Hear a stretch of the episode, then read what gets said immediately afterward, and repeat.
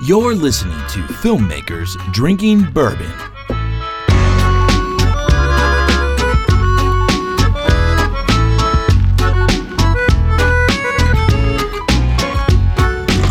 Hey, what is up, Internet? This is Alex, And it's Frank. And it's Amy. and we are filmmakers. And we're drinking bourbon. Cheers. Cheers. Cheers indeed. Wait, uh, we can't cheers because we haven't even poured it yet. What? That we have not. Amy, what do you want? Do you want Maker's 46? Do you want Buffalo Trace? Or do you want Evan Williams in a plastic bottle? Um, dealer's choice. I'll give you the Makers. Perfect. I'll sit here silently because I was prepared. What did you pour? Uh, I did Buffalo Trace. I'll just give you that. I'll take the last little bit of it, which is just a slip. All right. Don't worry, I'll pour more later. Jesus. All right. Cheers. Cheers, guys. Amy, Hi. Faust, Yes. welcome to the show. Thank you. Who are you and what do you do? I am um, a focus puller uh, here in town. Um, I worked with, had the pleasure of working with Alex on several occasions, but I've been uh, here in Cincinnati for about 12 years, um, pulling focus and also camera operating and generally being a badass. Being a badass. Badass. Love it. One of the um, hot topic of the day, female filmmakers. One of the few in the city That's true. in the camera department. That's true as well. Yeah. Um, we also have um, a second named Megan, um, but other than that, there's not a ton of uh, women in the camera department here in town. How did those questions make you feel? Yeah. I get it a lot, honestly, especially in the Me Too movement era. Um, but um, it's you know growing up as or coming up as a woman in a, in a field that's generally male um, is something that comes up a lot. I actually get a lot of questions from aspiring female filmmakers and things like that about how to handle yourself and, and how to conduct yourself, which is basically the same as you would for anyone if you were a man. Um, but as I've as I've come up, it's not um, as difficult as it was when I first started. When I first started, of course, people thought, "Oh, you're small. Let me take something out of your hands," or you know, "Let me you know tell you how it is," that kind of thing. I compare the the world of assisting to the world of pilots because I have some aviation filmmaking experience as well, and it's kind of similar in terms of ego. But um, Totally. you just you learn how to figure out a way to hold your own. Is the director the pilot in that analogy? The operator's the, The pilot operator, okay, got it. analogy, um, or the first. I mean, I've had a lot of keys that um, they, I kind of come from the Eat Your Young school of filmmaking, where Yeah. they kind of scream at you, or if you make a mistake because you're dealing with really expensive equipment and you're dealing with um, under under time and under a budget, and if you make a Mm. mistake. Um, it can be detrimental to what you're doing. So a lot of people would kind of reinforce in a in a, in a tougher way. I tend not to do that with my crews because that just isn't isn't a way that I felt like is the best way to learn. But that's how I came up. So Sure. you kind of develop a thick skin when you're being screamed at constantly. yeah, which is a huge benefit, I think. Yeah. I hope that uh, this year will be the year that we stop asking those questions. That we stop saying female filmmaker. Yeah, like we're- just filmmaker. like, oh, what's it feel like being a female film filmmaker? What's it feel feel like being a black filmmaker? well, it doesn't Right. matter Doesn't- because yeah. now we have a, a Academy Award nominated cinematographer, Rachel Morrison. yes, that was fantastic. I loved Kicked watching ass. that. Yeah. Did you see Black Panther and Mudbound? I, haven't have seen, Mudbound. both. Yeah, I've Yeah. seen. I saw Mudbound, which is gorgeous, but um, heartbreaking film, but Yeah. um, absolutely gorgeous. And I saw Black Panther, who also has um, a badass female production designer who went to school with me, Hannah Beachler, who's um, come up also and is just kicking ass, and I love seeing it. So I just like that in this day and age. Hopefully, you're right, Frank. Hopefully, we won't be having to have the conversation of with using a distinction Sure. at some point because it'll just be No one's like, what's it like to be a female doctor? right. No, what- exactly. what's it like to be a female uh, taxi driver? I mean, you do get a little bit of that, you know, work and life balance, especially if you're a parent or something Sure. like that. But um, it would be nice. It, it is nice that um, there's less of a distinction now. Um, Although some, you know, I still get some DPs that come in and hire me and say, you know, are looking to hire because they say, well, I'm looking specifically to kind of fill a quota, um, you know, to have a woman um, on my crew or to have minorities on my crew or that kind of thing. Which I think affirmative action and all of that is really helpful. But at the same time, I think it should really be talent based and not based on how you Agreed. look. One hundred percent. Yeah, totally agreed. So you're. Let's focus on the uh, focus on the focus part. Let's focus on the focus part. Um, how did you get into this to that position? Can you kind of start like general entry into the industry? What was that like? And then what made you say, "Oh, camera department. That's where I want to end up." Sure. Um, I started out kind of from childhood in in front of the camera. I started out as a model and as an actor overseas, and then um, when I moved back to the states. Don't gloss over that. Yeah. Which which country? Qatar. Tokyo. Uh, I was in I was in Tokyo, Japan. Um, I have an identical twin sister, and so when we were over there, people are Japan. It was in the '80s. People were pretty fascinated with Americans Yeah. uh, in Japan, and so somebody literally approached my mom on a subway and said. You know, can I take them in for a test screening? Is it something you'd be interested in? And we kind of took off from there. My sister became the Dairy Queen spokesperson, Nice. um, posing next to a lot of um, cheeseburgers. I'm sure she's cringing um, if I'm telling. I'm sorry, April, if I'm telling you this story, but Hey, it's um, real life. It's fine. And um, so when we moved back to the states, I kind of continued in front of the camera. Um, not a ton professionally. I did, you know, a couple of small things like an Unsolved Mysteries episode and things like that in Columbus, but. Acting just in my spare time um, through community theater and school theater. And then once I got into college, I ended up um, taking a gap year because I wasn't. Ex- I, I've been acting for so long. I wasn't sure if that was something I really wanted to continue doing in college, um, or if I wanted to learn something different. So I ended up traveling again overseas to Rome, and I did my first semester of college as an art history major there, which kind of influenced my filmmaking, camera um, Sure. A lot because your look your studies in light, you know, from all of these Renaissance painters, mm-hmm. Italian painters, that kind of thing, and obviously just the city itself of Rome is just insanely gorgeous. And so when I came back to Ohio, ran out of money and came back to Ohio, I decided, well, let me look into photography and cinematography. Um, my grandfather's a photographer, so that's one of the things that has always interested me. And when I started looking do, and doing research, Wright State University popped up as one of the best film programs Is it the around. only in Ohio? It is not the only. At the Okay. time, it was. At the time, UC did not have a program, the kind of program they have now. Yeah.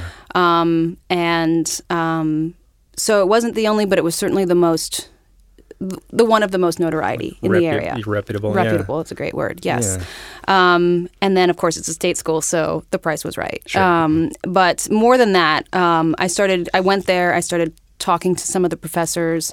Um, they started talking about um, the strong networking capability that there are is with Wright State. There's a lot of professionals that are working in the industry that have come through Wright State and continue to, to give back to their alumni or to their students as alumni. And so that was something that was really exciting for me because everything in filmmaking is who you know, right? Mm-hmm. It's all Totally. networking. Every job is kind of an audition for the next job and so on and so forth. So I thought, well, being from Ohio, that's a great way to get started is at least have some of these cinematographers and other filmmakers come come through and teaching classes and uh-huh. then I can kind of bug them with email via email or phone phone when I get finished with school and and kind of go from there. And so that's how it started. I went to Wright State. What year did you start Wright State? Um, Frank's dating you. I think it was t- um, 20 or it was I think it was 02, 01 or 02. And it took me a few years to graduate because I ended up kind of working and and working in school and studying at the If same time. If you started in 02, then we might have had the same first film class together. Oh, really? Yeah. Did you you went to Wright State as well? Yep.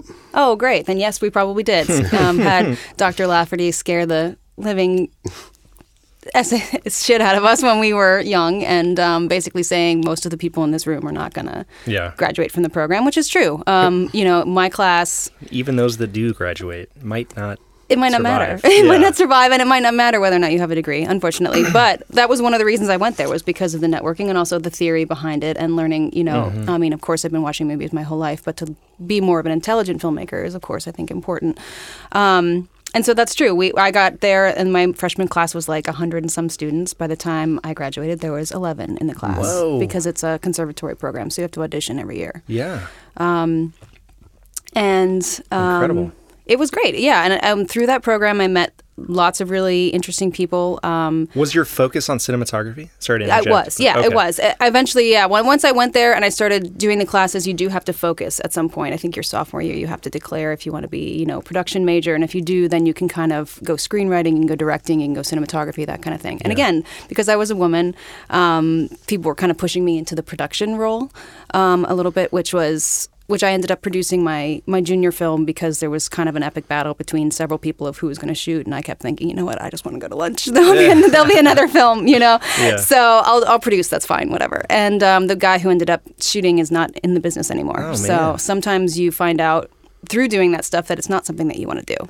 Yeah. Um, and I, I definitely found that out about production that that was not something that I was interested in as much. But and so I started doing um, second unit shooting for a lot of those films because there'd be you know people would get into edit and realize they needed something, and I did.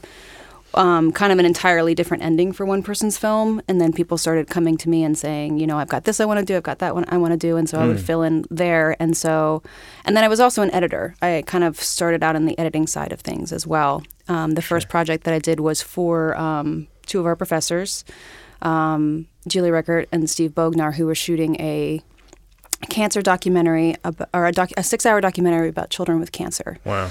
which was um, a beautiful piece, difficult to work on, but still really great. They went. they ended up going to Sundance with it, and they Six hours um, of footage. It's a long. It was a long, a long piece, and so to do, I was sound editing. Actually, I was doing um, foley effects and that kind of thing, which was interesting. Um, Taking your jobs, Bart. but uh, yeah, trying to um, to foley, you know, the sound of a, a little kid getting a spinal tap was not exactly like Whoa. my favorite thing to do. But but you know, um, they invited me to go to Sundance with them as they did with the entire crew that worked on it, and I was like, well, winter semester, Sundance, mm, what am I going to do? So I went to Sundance, you know, and then came back and would go and work and come back. And but that was the good thing about Wright State is they work with you. If you've got something that you're doing, and they ended up, um, you know, I finished my senior year almost entirely independent study because I was working. And so I, they kind of, Dr. Lafferty, who was my advisor, came to me at the end and said, we're switching to semesters from quarters. If you want to graduate, you should do it now. Here's how. Here's several ways we can make it work. At the time, I was living in Cincinnati, so they let me kind of do independent study classes, turn in ass- assignments, and I was kind of off to the races from there. That's awesome. Yeah, I don't know really a lot great. of programs that do that. Yeah. they're really great about working with people. Um, you know, they just want to have you as part of the the you know the the Wright State lexicon. And at the time, I had done a film, a 48 hour film that ended up winning awards and going to Cannes. And so they said, you know, can we use that as your senior project? And I was like, that's great. That works for both people. It works great for me, and then they have it kind of in their credits as well. Exactly. So it Yep. worked. You know, it worked well. Wow. So, So- you graduate from Wright State. Mm-hmm. What is your what is your do you remember your first job out of school? That's a great question because the line is so blurred. I But know. Generally, I would say camera PA, Camera PA, in- okay. camera PA or camera intern. I, I worked. There wasn't um, the wide amount of films that there are now. At the time, it was mostly independent film. Hmm. Um, so I can tell you, my first job as a focus puller was um, for an independent film in Dayton um, that a DP named Marco Fargnoli, who is from um, the Wright State program that now works in LA, shoots the Mindy Project, among other things. Um, he came and shot the film. And so I knew that um, it was somebody I wanted to work for. Um, and when he interviewed me, he said, "You know, how much experience do you have?" And I said, "Very little." Um, and he, but he was okay with that because Honesty. you know, yeah, honesty is the best policy. Sometimes, sometimes you know when to front, and sometimes you know when not to front. And Sure. when you focus pull, you know when not to front because you have to be perfect at focus pulling. And It's if you don't have focus this, or it's not. exactly, and if you have the skills, flaunt it. If you don't have the skills, don't pretend like you do. yeah. Say I'll do my best. Right. Yeah. It'll come out. It'll all come out in the wash pretty quickly. So he was great though, and he um, taught me everything he knew about focus pulling, about how to find marks and that kind of thing, and you know how to mark your mark things if they're not if they're if it's not an obvious. Um, reference Obvious reference, yeah. going in and finding reference points in the room and all that kind of stuff. And so I shot with him, and then the next spring we had to shoot some second unit stuff. He wasn't available, so um, a local named Jeff Barklage, who's um, a cinematographer in our area. Hmm. We still have to have on the show. yeah, who's amazing, and you should have him on the show because he knows Yeah. more about you know he knows about both bourbon and filmmaking, and he'll be really fun to um, to interview because he's got about a million stories. Good guy, Um, yeah. He shot uh, Airborne. If you guys are fans of Seth Green. Um, anyway, he came in for the second unit. He kind of saw how I was working and said, "Hey, you really have a knack for this kind of thing. Um, I'd like to work with you more." And I was kind of off to the races from there because between that film, True Nature, and when I moved to Cincinnati, which was probably a good four or five year span, I spent a lot of time um, working for free. I spent a lot of time kind of giving my resume to different people, but it was difficult to break in because it was such a close knit community at the time. There wasn't a lot of growth. It was mostly a commercial market, and there wasn't. There was only a, so much work, um, and so it was difficult to kind of come in. I would second AC some Yeah. um, uh, for for some of the established firsts in the area, um, and then when I started doing focus pulling, I realized I kind of really enjoyed that piece because there's a lot of storytelling elements within focus Sure. pulling. And as an actor, I was able to kind of connect with the actor and have a good, you know, I think, okay, I think maybe he's going to move here, or maybe he's going to, you know, not do that move now, and that kind of thing. And so You those, you know, Yeah. acting skills actually kind of played into the focus pulling in a way I never really thought would. So once I started um, working with Jeff, he's such a um, he was kind of, he's a mentor for me, still is, and he was the kind of person that just kind of shouted from the rooftops, "This person's great user." Yeah. And so from there, I kind of was off and, and running a little bit. Was this before or after you worked on Spider Man? That was after Spider Man. I worked on. Um, it was a group of us that came, that went up to Cleveland from here. Um, that worked all worked as PAs. It was the second unit stuff. So it was Spider Man three. So one of the things I remember most was the scene where Sandman steals a dump truck and he's like racing through the city and people are um, following him and then the thing, like crashes and falls over and like, and like flips over a couple of times. So we saw a lot of that kind of thing. Um, A lot of the second unit crashes and stuff. But most of my life was spent like on a street corner trying to keep people from being killed. you know, nope. locking Don't up locking up people when nobody likes a PA when everybody stops them from going to work. It was um, Yeah. not the most rewarding experience in that regard, but I did get to see a lot of cool stuff. So that sure. was nice. Yeah. Good credit, big name to have. Yeah. Exactly. And did you work on lockdown the entire time during that Pretty much, yeah, because it was all second unit work, so it was almost entirely outside. It was a good two or three weeks of, of standing on a street corner. Yeah. But um, at least we were, you know, in the middle of the runs, we got to see some interesting things happen, and we could see, you know, they, they had repeats of all these different cars, and they would do, run these car chases a lot, and got to work with. Um, Tobey Maguire's stunt double, who was, was really interesting just watching the kinds of things that they were able to do and all the rigs and all that big stuff. And really, um, as one of your first, as one of my first jobs, that was something that really kind of, if I hadn't been bit, bit by the bug already, I was definitely like way under the spell at that point, you know, because it's just so cool, such big stuff. That's awesome. And then you come back to Cincinnati and you're like, yeah, back to commercial world. Exactly. exactly. But that's when I knew, you know, I saw the, I knew I wanted to be in camera department. And so I spent a lot of time watching those guys. Um, granted, there was like 16 cameras on that show. Um, but it was just neat kind of, I would go over and kind of like just watch them and, and kind of talk to them a little bit. And at the time I was um, a little more green, so I didn't know that I wasn't allowed to pick up stuff. So I'd like try to like wrap cable and they'd be like, get out of here, kid. you know, but they knew I was interested. So I was at least able to talk to some people then. Um, and one of the things that always came up was, are you going to stay in Ohio or are you going to move? Um, I ended up staying, and you know, several years later, the tax incentive was was passed, and we're kind of in a market now where there's a lot coming in, and so it's it was a good opportunity. But the, it's still something that I think all of us as filmmakers debate all the time, Sure. whether whether whether to stay or go. Yeah, but we've um, had a, a few uh, really good um, crew members in Ohio lately moved down to Atlanta. that's right. um, Which is in a big boom right now. It is. Uh, so I mean, you've you've got a few cities. You got the classic L.A., New York, Chicago for some TV stuff, but then Atlanta now has Atlanta become like and, a and massive. New Orleans are the yeah, two big ones, yeah. And really, Atlanta more than New Orleans now. Atlanta's kind of the studios. oh, yeah. Hollywood in terms of the feature film world Yeah. right now, which is cool. Crazy. Yeah. So yeah, hey, w- how's that debate, that internal debate, played out in your head? Is it always just like, yeah, I like Cincinnati too much, I'm never leaving, or is there always a little bit of like, I wonder? There's a little bit of I wonder, sure, Yeah. for sure. Um, my husband's a gaffer, so the two of us um, are both obviously freelance and very dependent on the work that's come through. Um, and it's a market where um, I've been focused pulling for 12 years, so I've, I'm thinking about moving up in, in in the ranks, moving into camera operator. I also am a DP in my own right on my own things, but in terms of the feature film world, um, you know, primarily a focus puller, um, and trying to move up. And so the idea is, when do you do when do you do that? How do you do that? When you do want to want to move, I tend to look at the numbers, how many people are already in this position in this market versus, you know, moving to another market. For right now, it's pretty lucrative for me because there's not that many firsts um, in the union. Um, there are two, um, and the other one um, regularly works as a second also. Um, so firsting is kind of my primary thing is focus pulling, and um, that's been great because I get every call because I'm the only call. but it would be nice to. I'm, it's something that I'm also really devoted to is bringing more people in. Now. The issue there is you want to bring enough people in to sustain the market. So you also don't want to get to a place where it's too swollen with people. yeah. Exactly. Over- Oversaturated is a great word for it. So um, both my husband Russ and I think about that a lot in terms of we want to build a community where outsiders can come in and be you know just enamored by the locations the crew the amount of resources they have here in ohio but not get to a place where we're oversaturated and people are sitting on, on their couch myself included so that's something that i think about a lot because operator is not an easy job um, in terms of almost always at least one operator, if not all of the operators on the show, will be brought in.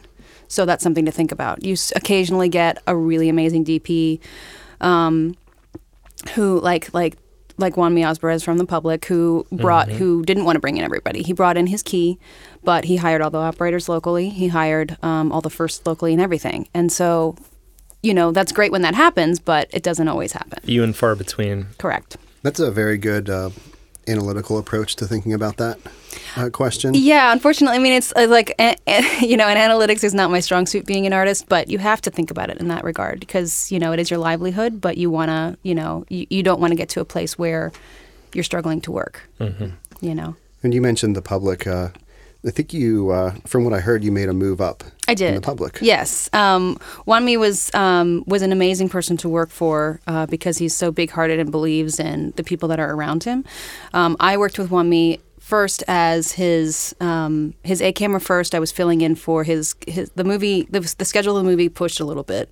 His original choice, who is from New York, um, was not able to come in for a few weeks, so I worked as his A camera first for a while um, mostly because I am constantly doing B camera first, and it was something that I was kind of. I'm also I can key, and I wanted to do that, kind of focus on that a little bit more. Especially at the time, I had some things happening with my personal life where I was really picking and choosing jobs very carefully.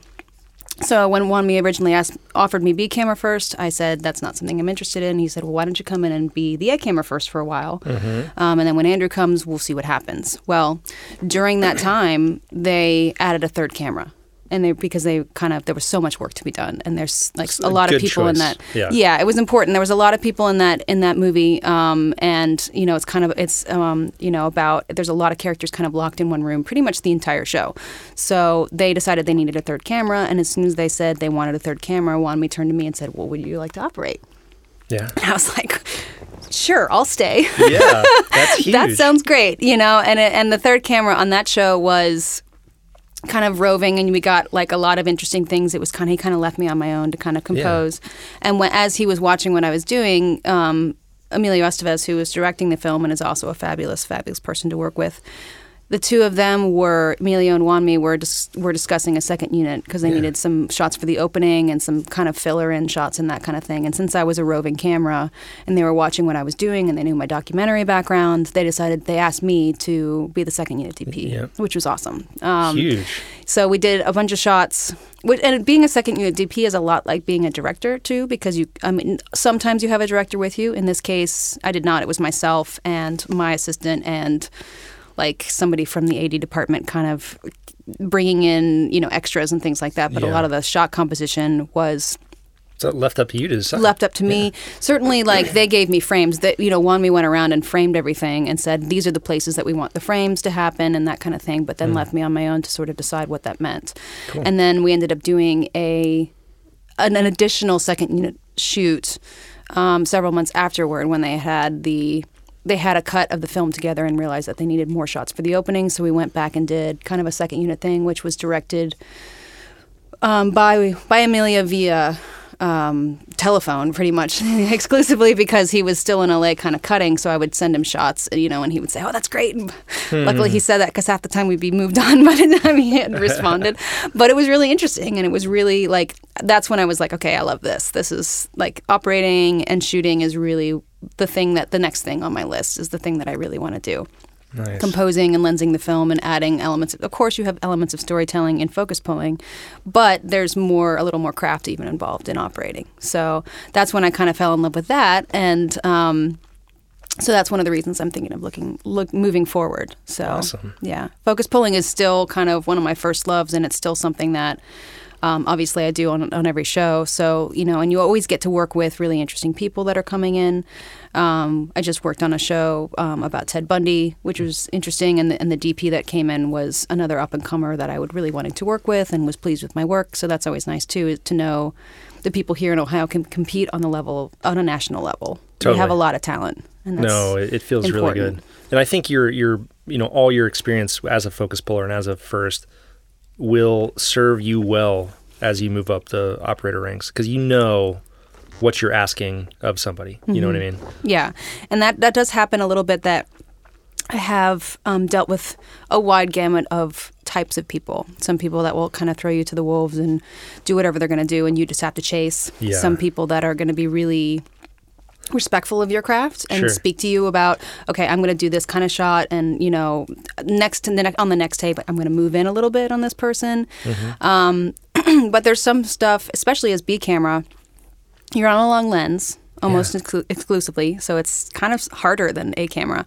Um, and yep. no offense to the a camera for a camera first but um, and so but you also spend a lot of time choosing because there's times where you'll be kind of hosing down a crowd scene and, and that kind of thing and there'll be maybe several people in the frame and so you'll decide who it should be in focus. Mm. Usually you can tell because of whatever the story point is, but sometimes there's times where you just kind of go float from one person to another person and kind them a of couple- give them options, Yeah. that kind of thing, which is fun. It's fun to play like that, and I, that's one of the things I do like about B camera is that usually it's you're on a harder shot, so you're constantly working. It can be very difficult because your depth of field is small and shallow, Yeah. and you're not a mind reader, A, a but specific film. yeah, Uh, you were on Goat, I was. right? Okay. yeah. And so, I uh, via via mutual friends have heard that it was dimly lit environment, kind of wide open lenses, long lens.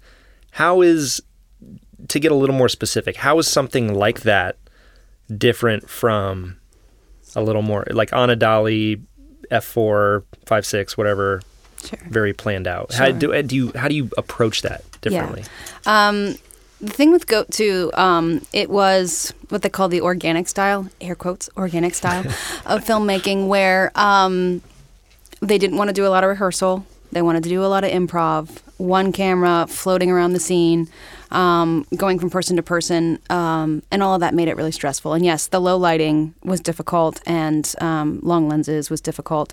A lot of these shots were were where.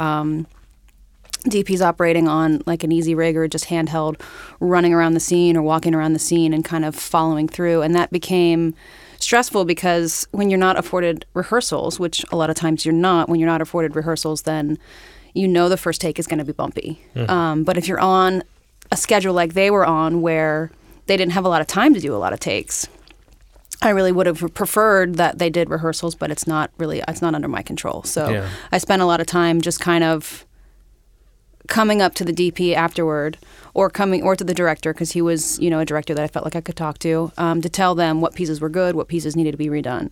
Um, and in that world, you're almost like an editor in that case where you're saying you know.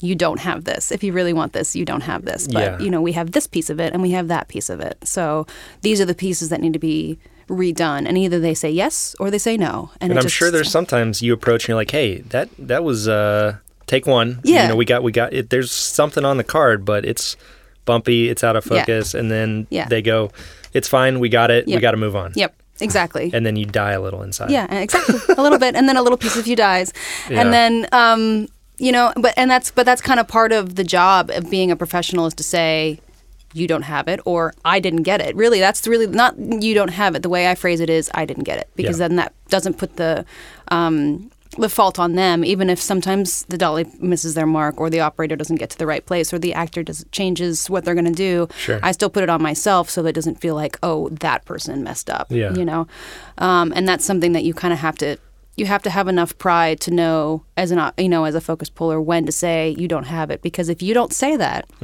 and they get to the editing room and they realize they don't have it and it's not in the script notes somewhere or somebody hasn't told you then they're going to give you you're going to get an angry phone call or you're never going to get a job again so totally. Or no phone. Yeah, no. or phone no call. phone call and just never exactly or no phone call ever and that's that's hard and you know in the last film i did a film um, last fall called donnybrook that was similar where the actors were some of the actors were non-actor were not actors. They were just people that looked like they should be in the film. And so the director's kind of style was to just go improv. Um, and so you're kind of white knuckling it on a knob. You know i say I turn a knob for a living but it can be really stressful still um, because um, you're trying to keep it in focus. The saving grace of that particular show they shot nearly the entire thing on a 25 mil lens. So you have Nice a lot wide. more depth of field Yeah. except when you have a a, a close-up shot means the camera's like a foot and a half away from the person's face. So you know you may be panning from something that's far away, and you're kind of floating through the room, and all of a sudden, whoop! Like exactly, like it comes Breaking into somebody's face, and then you're like flipping it around, and you go, and you look at the at the operator and go, what the. hell?" you know, and I um. I think we have it. You know, and so those two films in particular, um, that kind of like organic style film, can be really difficult for Yeah. a focus puller.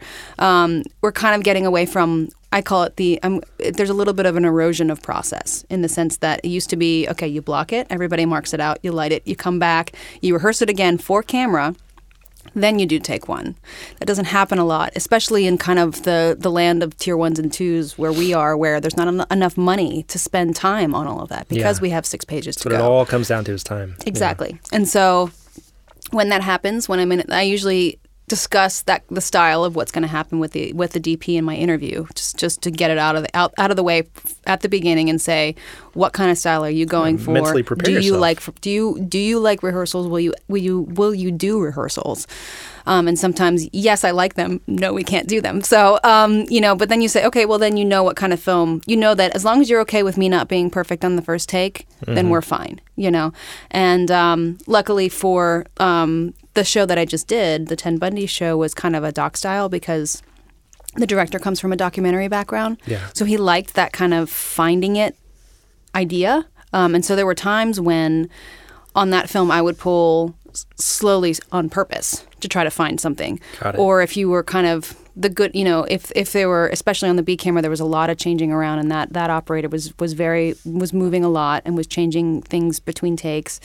Um, and so there'd be times when, you know, a push in wouldn't be exactly perfect. Or, you know, there'd be frames that were out, but it was okay for the style. Got that it. doesn't always work. For for Goat, which was the movie you asked about earlier, it was a similar thing. It was kind of this like gritty, kind of Yeah. verite style. And They so cool with it was it. okay. Yeah. You know, and so you you learn you learn you learn to understand your parameters, whether or not it's okay or not. And Mm. sometimes, depending on the DP, you can start playing on your own. And if you feel like you have the room to, you can do something and I, you can try something. And then if they don't like it, they'll tell you. And if they do like it, sometimes they'll tell you. For example, I was on The Blunderer several years ago with a DP named Chris Seeger, who is a British Phenomenal, DP. yeah. Phenomenal, phenomenal guy. That movie looks gorgeous. oozing love out of every pore of his be- being. And so there were times where I would make choices. Then, and you know, there was one one shot where we were. Um, it was in a car. Patrick uh, Wilson played the lead. Vincent Kartheiser was the this cop that was kind of like chasing this guy. And so we were on a, on a shot, looking through the car window on the passenger side with Patrick in the foreground and Vincent in the background. We were only on Patrick They're having a conversation, and then at one point, Patrick gets up out of the car, and I racked to Vincent. Now, I wouldn't always do that necessarily because if I hadn't been told to, I might not, depending on the type of DP. But because I knew Chris and he'd be cool with it, he'd be like, either we use it or we don't because they can cut it out. Yeah. And so I did that, and he kind of came up to me and went, "Well done, you saved me a shot. We don't have to. We don't have to turn around." And I was like, "Great," you know. And it was nice of him to say that too. Not everybody will will say. Well, Yeah. some people will take it and say, "Well." I didn't thought ask for that. you know, Yeah. or some people will say, "What the hell? I didn't ask for that. Don't ever do that again." Sure. Either in a nice or not so nice tone. I've had people scream at me, you know. So Yeah. you learn depending on the style of the film and depending on the style of the DP or the operator what your parameters are and what you can and can't do. Sure. But that's got to feel good, those moments that does happen, because this is such a collaborative industry. So when the higher ups, you know, and it trickles down that, hey, I appreciate your craft. I'm going to let you kind of bring your take to it. I appreciate you. I appreciate you. Yep. It, you get a better product Yep. in the end, I think, I think so too. by relying on everyone's strengths that you bring to the table. Absolutely. It like you said, it's a collaborative art, and you know, whatever level of technician you are, you know that you can't do do it alone. You know, and so I do the same as a key in my department. I do the same for the people under me. You know, because I know like it's not glamorous to be running cable or you know taking batteries or bringing the operator coffee or whatever it is that people are doing. You know, or you know, seconding is a very difficult job too. Um, prob- in in ways somewhat more difficult than focus pulling, just in terms of an organizational sense. So I'm constantly thankful for you know being thankful for your crew, thanking people at the end of the day, thanking people for doing something well. Um, you know, people tell me I'm a little bit scary, um, but um, so you know, but I used to. You're just serious. I came up through the Eat Your Young School of Filmmaking, Yeah. so I did. There was a little bit of that, you know, you have to instill fear in people in the camera department because what you're working with is really expensive. Sure. But not in a way that is going to make people feel like they don't have the room to do what they need to do. Yeah. They just need to be careful. Yep. And they just need to be responsible. Strong tone.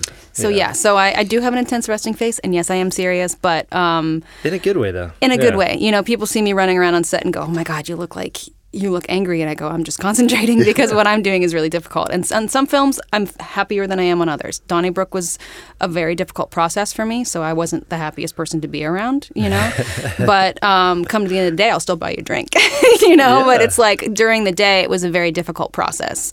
Um, there was a lot of times where there would the, the first take would be different, the second take would be different than the first take. Um, there was a lot of action in that movie. It was a Yeah. cage fighting movie, so there was a lot of action involved, and so it was like Hmm. really stressful for me. And smiling takes away energy from brain power. It does. you need all those calories for you a year. do. You do for your eyes, so your eyes don't go cross-eyed as you're staring Yeah. at the monitor. And you kind of glossed over some of the other stuff that a first AC does. So, Yeah. like for the people who don't know, Yeah. like besides like AC pulls focus, what else does an AC do? They're in charge of the camera, making sure that it's fully powered, making sure that the right lens is on the camera, making sure that the right, um, let's say you have a zoom lens, making sure that the rock and, the right handle is on there so the operator can operate can can operate the zoom, um, making sure it's balanced and, and ready to go. And um, so that's all your all the jobs that you're doing. So as people are setting a shot, you follow the DP or the operator around, and once the the lenses are assigned to each camera, then you um, it's my job. I call out the lens. The second brings the lens to me because um, as a first, you're con- you're going to want to be standing next to the camera and or the operator at all In case times. anything changes. So yeah, exactly, because things change on a mo- on a second's notice, on a Yeah. you know as you know uh, as well. Um, and so you know, I stand next to the camera. I call out what I need. The second brings it to me. I'll change the lens, um, make sure that the that it's dialed into my remote focus. Generally, um, these days we use remotes. We don't um, pull um, on the barrel as much anymore. It depends on the type of shot and the type of operator. Um, some operators still like you to be next to them um, and pulling, you know, on the wheel and kind of uh, an organic unit. It's not always easy. Um, I know you've operated even some handheld shots where people are wanting to be next to you, um, which is a different style, you know, Sure. and it just depends on. And generally, I'm I've developed a technique where I'm good at either. So it depends. I will leave it up to the operator or the the type of shot that we're doing to kind of determine that style. So anyway, so once um, so I set the lens properly, I set the remote um, to make sure that everything's um, properly dialed in, so you can pull focus, and then um, you're setting the camera up, um, making sure that it, whether it needs a slider or a hi hat or whatever the the build of the specific camera is, and then you have a chance. Once it's all prepared, then you start taking marks if you haven't done so already. Um, you start um, looking at the shot and you start kind of working with the operator a little bit of like, okay, well, here's where I might go, here's where I might go based on the blocking that you've seen. If you get a blocking rehearsal, um, usually you get a blocking rehearsal, so you've got marks on the floor where the second ACs have marked out where the actors are. So then I immediately start taking marks, which is essentially taking a distance measurement between where the camera is and where the actor is going to be, and then maybe where they're going to move to. Um, and so once I feel dialed in for that, then you know you can take a moment for yourself to go grab a water or go to the bathroom or whatever. And then, you know, as soon as everybody else is ready, then you come back for ideally a camera rehearsal where they're showing you what they're going to do with the camera. Sometimes you don't get that. Sometimes they just do a take. And when they do that, when they say, okay, let's just, you know, let's just shoot the rehearsal, is what they call it. Um, and when that happens, generally I'll have my first assistant who's, um, or um, my second assistant who's doing the slate, I'll have them write a little R next to the take so that the, um, people so the editors and so everybody knows that it's a rehear- that it's really a rehearsal you yeah. know Don't think it's a full take one. Yeah. right mostly that's just to save everybody because So if there is a mistake One R and then one so- afterwards. no then it would, you would just go to two Okay. at that point yeah so it would just be like scene 11 uh, take one with a little r next to it and you don't actually say the r it's just for for for our protection Yeah. um, and then, um, so then during the shot, you're um, obviously pulling focus as you go along. And then generally, especially if you're like handheld or something, they call cut. You walk over to the camera operator, you take the camera off their shoulder. Sometimes you have a camera grip that does that for you. Sometimes you don't. So sometimes you'll be actually, you know, taking the camera back and forth, and then just making sure it's powered up and ready to go at all times. You know, the second ACs are also paying attention to like the battery on my monitor, the battery on the camera, making sure that everything's powered properly, everybody's got the image properly, and all that kind of stuff. But you're also the last line of defense. Like if, you know, my monitor goes down in the middle of the shot, that's you know on the second AC, but it's kind of also on me for not looking at it and you know saying, hey, this you know this is this is gonna this is gonna die because that's happened to me before where you know your monitor goes down in the middle of the shot and then you're just kind of you're relying back on like your old focus pulling skills of like triangulation and like trying to see where everybody is Film and all that kind of yeah. stuff you know Do so do you prefer the pull focus uh, that way or through a monitor? I prefer. I do both always. Um, you, generally, what I do is I when I when I have a shot, um, I will set the monitor in a place that's kind of in triangulation between where the actor is and where the camera is, so that I can constantly see them, see the when I whenever possible, so I can see the operator. There's been times where you get stuck into another room, that kind of thing. I don't really like that. Some ACs prefer it to kind of be not on set and just be hiding in some little room all the time, um, somewhere, um, and just kind of be doing it remotely and have those their skills are really sharp that way but i came up from through a film environment where we didn't have you know the monitor that you had was a shitty video tap and you couldn't really tell what it looked like. And so you'd have to be on point with knowing your distances and knowing where that person is. And so i would take you take a lot of meticulous marks and that kind of thing. And i still do that when we do film film jobs. Um, for example old man and the gun was a film job. And so and that was just this past year. And so you're still constant you're taking a lot of marks and you're that slows everything down when you are on film. Um, but i still keep those sensibilities because technology will will fail always you know? And so when you do all you have left is yourself. And that's something that came back from when i was speaking about marco earlier when he was telling me taught me how to to how to pull that was one of the first things he said is like you have to make sure that at all times you're covered in three different ways because you never know what's going to happen. Sure. so. So what you're saying is we can just put the camera on autofocus and we're good. good luck with that I kid. I kid. you know I, i, don't mean think that'll ever happen. There's so much that goes into your job. There is, and it's it's it's Right. not easy. I mean, it's stressful because you do have to be perfect all the time. Yeah. Um, I mean, everybody does. Everybody has to be on their game, but it could be lit really well. It could be a really great take for the actor. They could have an amazing costume and they could look like luminously beautiful. But if they're out of focus, then you have to do it again. Mm-hmm. You know, and so it doesn't. You know, in the end, it kind of like you're like the last line of defense. Sure. That's the other thing I spend a lot of time doing um, before we do before we actually do a take, I watch, I look at the monitor and I try to kind of help the other departments because there's not always a lot of monitors on set too. So you know, I'll try to you know l- look at the image and kind of think of myself as a last line of defense in that regard as well. To say, hey, uh, there's a, there's a you know there's a stinger in the shot, or you know what, like you should probably raise the boom a little bit, or you know, hey, he's hey he's tilting up, so you need to move up at this point, that kind of thing. So I, I kind of try to protect the image when I can because I know I have a monitor all the time. Yeah. And I let technicians come up and look at my monitor a lot, um, just because they don't have one. You know, it bothers me while I'm pulling, but if but in between, sure, come on up and look at it. You know, a lot of times it's zoomed in and it's black and white, and it doesn't look like the image.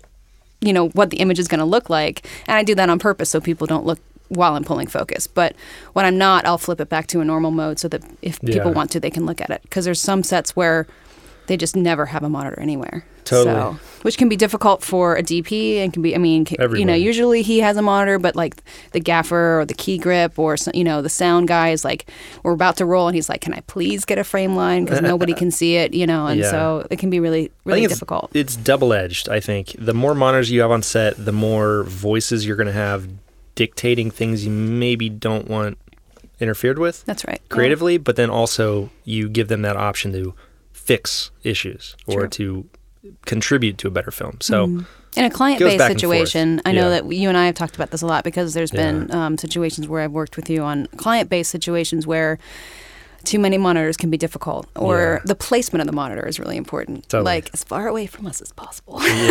um, so Yeah. it takes them a long time to walk into the room, and hopefully you've done a take before they can get there. Yep. No, but it's um, you know. In that kind of client-based commercial environment, um, it's still, I think, important because there's a lot of money riding on it too, and so everybody wants to get it right, and you want to make sure that things are, are are are being handled well. But um, that's one of the things, as in terms of moving up in the world and talking about moving into um, different spheres of the of the industry. Of thinking about whether or not I'm going to, you know, be a DP. I don't know if like commercial DP is a, is a thing that I've seen a lot of people worked with a lot of people, and I just go, God, I'm glad I'm them because my job's hard, but that job is difficult as well. the so, client the client aspect adds a whole new Yeah. whole new layer. yeah, It's one thing to deal with just the director on a narrative project, but then you add in the brand supervisor or whatever. who may oh, not be paying attention until Man. you're lit, and Yeah. then goes, oh wait, actually, it's supposed to be purple. Yeah, like, what? yeah, exactly. Yeah, stop texting. Yeah. Anyway, my God. So, lots of experiences in AC. Um, can we can we touch on one other thing maybe that we didn't hit a lot is the Sure. uh, kind of crew management aspect Yeah. Um, in terms of as an assistant, as a first, yeah. Yeah. So your time, and maybe the public is a good good example. Starting off keying the show, helping set all that up. Uh, what is different from A first, like key, to be first? okay, in terms of so we know the skill set. Sure. What's the added? added Uh, intangible, issue. yeah. Yeah. Um, crew management is a big one. Um, also, um, generally the A camera will have, if there's a steady cam, generally it'll be on A, so there'll be a little bit more building involved in between s- setups. Um, the big thing the, um, is crew management and gear management. Um, ordering the extra gear on days when there's maybe a third additional camera or, or, or that kind of thing. Um, hiring all the crew, um, and then generally just being in charge of the moves of things. Um, you have what I generally do when I'm a key is I make um, both of my assistants, Joe and Wu, um, have dry erase calendars now because I'm really kind of intensely into having calendars on, in my in my um, in my truck because you have to deal with the flow of movement of gear, um, special equipment days. Anytime you have a crane, anytime you have any underwater work, anytime you have Yeah. you know um, camera cars or any of that kind of stuff, all of that has to be included in that special equipment list so that you know okay we have to or- under- order the underwater housing by Wednesday so that we can have it there you know so that it can be there by Friday for you know so we can build it and it can be ready and then things change on a moment's notice so you know dry erase is important um, because you can kind of move things around but that's Hence, that's yeah, I'll pencil that in. exactly quite literally yeah. Um, so that's that's the job of the key first is to kind of also be in the dp or the a camera operator's back pocket so that you have an idea of what's happening next. Like okay you know and, and the one that's if there's anybody that's going to go to the ad and be and be saying you know where are we on the day? How many more shots do we have? When are we going to make that move? That's the A camera. Usually the A camera first, or the A camera would the the first will delegate to the A camera second, who kind of ends up being that sort of hiring you know, actually ordering the gear, the A camera, the first will take it from the DP and say, you know, look through the list and say, make sure we have everything we need, and then they'll hand it off to the second to actually order the gear. So the A camera second is kind of almost works like a best boy in that regard, Yeah. because we don't really have a best boy in the camera department. I wish we did. Um, By the way, is that's- is that term going to change? I hope not. Best boy? I hope not, honestly, because it's Best not person? really. It's not about Gender. gender. Yeah. You know, it's just it's it's film is a is a long standing tradition. Actually, Oh, those terms terms I'm, come I'm from shipping. facetious. but Yeah, but I hope honestly, I hope not, because people have asked me that question, like, Yeah. would you be preferred to be called the best girl? And it's like, no, because First of all, that's a woman. distinction. Yeah. no, but that's a distinction that, like, you know, what are you saying Yeah. at that point? It's you know? tradition. Yeah, yeah. it's tradition, exactly. Um, so yeah, so that's that's kind of the the the break. The the A it. Camera, the B camera first is generally just solely focus pulling. Yeah. not running the department necessarily, um, and generally the A Less camera, stress. which is less stress in that regard, um, because generally um, as a local you may not know the op- the DP that's coming in and so a lot of times they'll bring in their A camera and then they they have a great relationship so they kind of know how to talk to each other which is nice there's been plenty of times where I have learned on the fly how to deal with a specific, you know, the specific needs of an op- of a DP. Chris Seeger, for example. Um, you also get people who come in from out of the country, so um, you know you're dealing with language differences and that kind of thing, and and kind of kind of kind of trying to teach someone how the American system works. Sometimes you're kind of that liaison between the DP and kind of even almost the rest of the rest of the crew. Certainly the rest of your department, but sometimes the rest of the crew because they're one of, you're one of the first person people that gets hired that's really close to the DP, Yeah. taking care of their needs as a person also. Sure. Um, you know, And that's the weird thing about our industry is that every person is entirely different. The way true. they think, the way they act, the way they talk. You need to learn their quirks. yep, If they get easily upset when this happens, don't do that. you right, know? right, and you kind of learn from mistake almost sometimes. People management, yeah. yeah, it's people management when you realize, okay, this guy really gets frustrated if X, Y, or Z happens, then don't do X, Y, Sure. or Z. Yeah. You know, and then and some people are more flexible than others and that kind of thing. You know, Yeah. and like I like the the DP of um, of Donnybrook, which we just did, was from France. So he's done some American shows, but um, you know there's some language barrier there, and some some interesting conversation between how things are done in France and how things are done here, and kind of trying to help him like learn the union system and all of that kind of stuff. You're almost like a Mm. liaison in that regard too. Crazy. Yeah. It's a complicated industry. It is a complicated industry, and the camera department can be really complicated because there are so many levels. There's also, you know, the loader is still a job that exists because even in digital, you still take the mags to the, you know, and, and, and bring them back and quality check them and all that kind of stuff. There's utility position, which is sort of like the lowest, the the the base level position of of making sure batteries are charged and you know Running getting coffee and- is yeah. like so important to camera operator or to ca- to people in the camera department. Coffee and La Croix are like Le Croix. like like bourbon to them. you know, like you Yeah. have to make sure that everybody's well watered and well caffeinated because people get cranky. Yeah. You know, so there's a lot of that kind of people management stuff, and unfortunately, the the utility kind of gets beat up a little bit in that regard sometimes with like You, you, have know a good attitude, and yeah, you have to have a good attitude and you have to be flexible in our department but you have to also like it's best to be quiet it's best to be organized it's best Yeah. to be on top of things it's best to always keep like one eye on the person above you um, one eye on what you're doing and one eye on the person above you because th- again things can change at a moment's notice Yeah. one of my favorite um, adages is do nothing stay ahead because sometimes you think okay we're going to have a company move let's start moving all of our stuff over here and then they go actually like that's not going to happen right now so everything has to come back through the set yeah. and you know That's sometimes pushed today. We're staying here. Right, Yeah. exactly. So, you know, you, you get to where you're going to be and you try to do the best that you can to get yourself organized and ready to do whatever comes next, but don't work too many steps ahead. Yeah, Yeah, good advice. crazy. Speaking of a step ahead, real quick, um, like where do you? Uh, you talked about like maybe moving up um, in your position. Like, is that where you see yourself going? Mm-hmm. Yeah, I in the next really, I really or so? liked operating. Yeah, in the next couple, and again, it's something to think about because, um, because of the of the nature of how things are built in our market and wanting to get more people into the area. But yes, operating would be is definitely something that I enjoy doing. It's a little bit less stress. I mean, it's stressful in its own ways. It's got its own skill set involved. But I spent a good amount of time away from the film industry last summer um, for personal reasons. And then when I came back in the fall and I started pulling again, I was like, oh my God, I'm so stressed out. I don't like this person that I am. So I, that again has made me think about it again because like because of the level of stress that's involved with it, it's just I'm I'm already a little bit of a um, over analytical person, put it that way. And so um, adding all those layers of stress is something that you have to kind of not take ownership of and you have to kind of have a, a barrier so Yeah. i've been thinking about working on that and so i've been thinking about when when thinking about operating i really enjoyed that experience a little bit more and there's a stress on a different level and i'm ready to kind of move forward into learning new skills and doing something that's different Totally. i think so But all those stressors, I mean, that's why we have bourbon. So Exactly.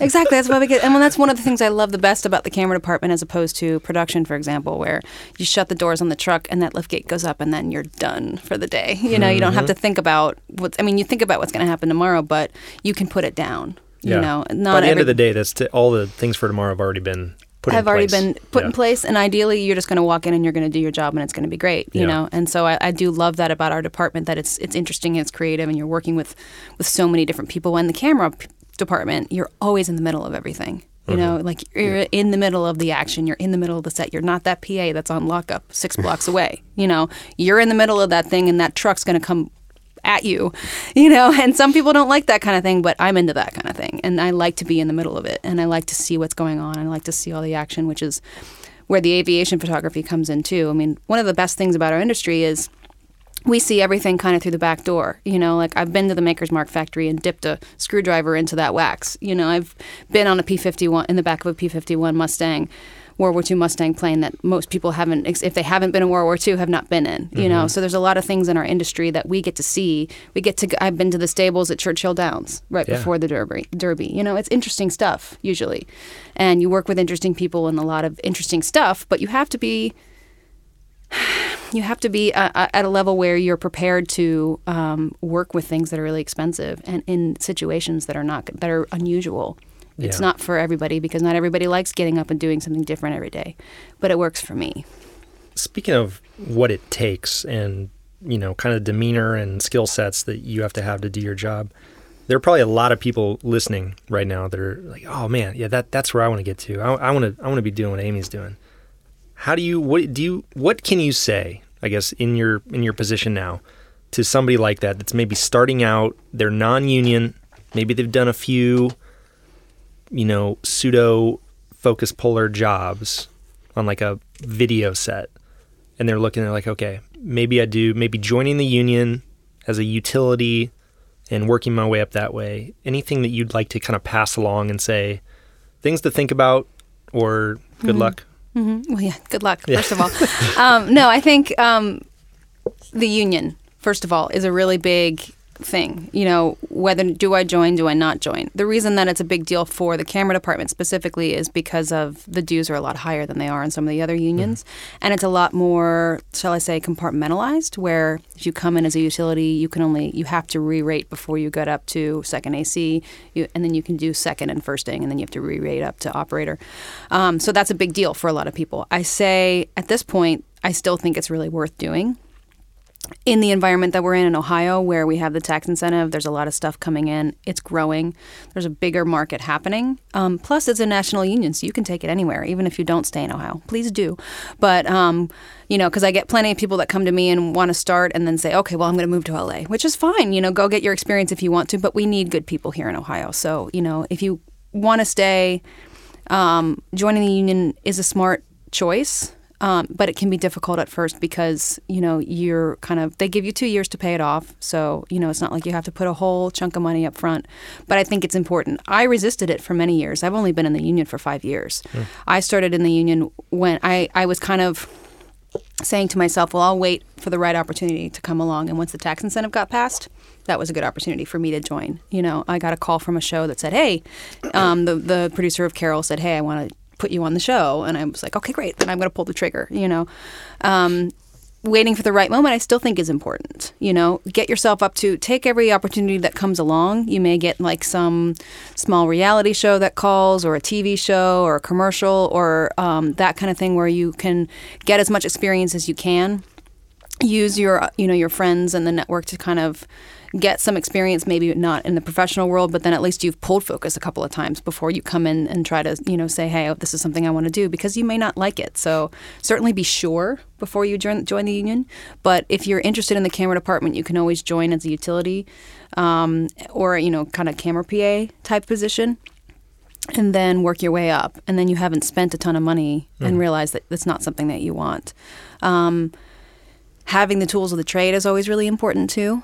Um, but there is some obviously financial concerns involved with that. So I would say get as much experience as you can, especially if you want to specifically be a focus puller. Try to do it as much as you can before you make any real commitment because it is a difficult job and it can be, um, you know, peop- it, it has a high turnover rate. Yeah. We'll say it that way. But take up every opportunity you can and be tenacious. Be tenacious about it. And Amy, if people wanted to learn more about you, is there a way that they could? Uh, yeah. Get a hold of you yeah, learn absolutely. Yeah, absolutely. Um, you know, I'm I've got. Uh, I've got a little bit of a website up right now. Um, it's from um, it's uh, I'm, I'm also on the board of the Cincinnati the Women in Film Cincinnati, which is another thing that's um, kind of a fledgling organization. It's been going for two years, but my um, information is on that website um, underneath the contact information. Um, I can certainly put my email or whatever up on on your site as well if people have more questions. Um, I'd be happy to. You know, sometimes I, I I sit down and have coffee with people that are interested in the industry and kind of talking through you know what that means for them. Um, I'm happy to to try to approach people or to have people approach me if they have questions. Cool. Coffee or bourbon? Yes, coffee or bourbon. exactly. As I am learning more and more about bourbon from you guys. Oh yeah, we yeah we never claim to be experts. We just enjoy it. yeah. Well, I think it's uh, I think it's a lifetime hobby anyway, so it's hard to be an expert. No, yeah, you, you just got to build that up. Exactly. Build up your palate. Well, Amy, thank you so much for coming on. You're welcome. Uh, Frank, Yep. Any uh, Um, recaps? Any? Uh, yeah. So uh, uh, from before, uh, just remember that uh, if you don't have the skills, uh, if you I'm sorry, let me start over. If you had the skills, flaunt it. If you don't, just be honest with where Yes. you're coming from. Absolutely. And um, we want to know from from you uh, you all on the audience. Um, uh, what does your focus pulling setup look like? Uh, are you attached? Are you wireless? What type of tools are you using? Monitors are a big thing nowadays. Yeah. What monitor Ha- are you using? Having your own monitor is a Yeah. big deal. Yeah. And if you uh, if you liked uh, what uh, Amy has uh, talked about today, uh, please subscribe and leave a rating and review, Absolutely. and follow us on social media at FTB Podcast. Dot com. dot com, dot net, com, dot Yeah, anyway, Anything. awesome, Amy. Well, let me cheers you again. Yes. Long time overdue. Yeah. Thanks, guys. Thanks for coming on. Thank you. This podcast is produced by Frank Steele and recorded live at Gwyn Sound Studio. Find out more at gwynsound.com.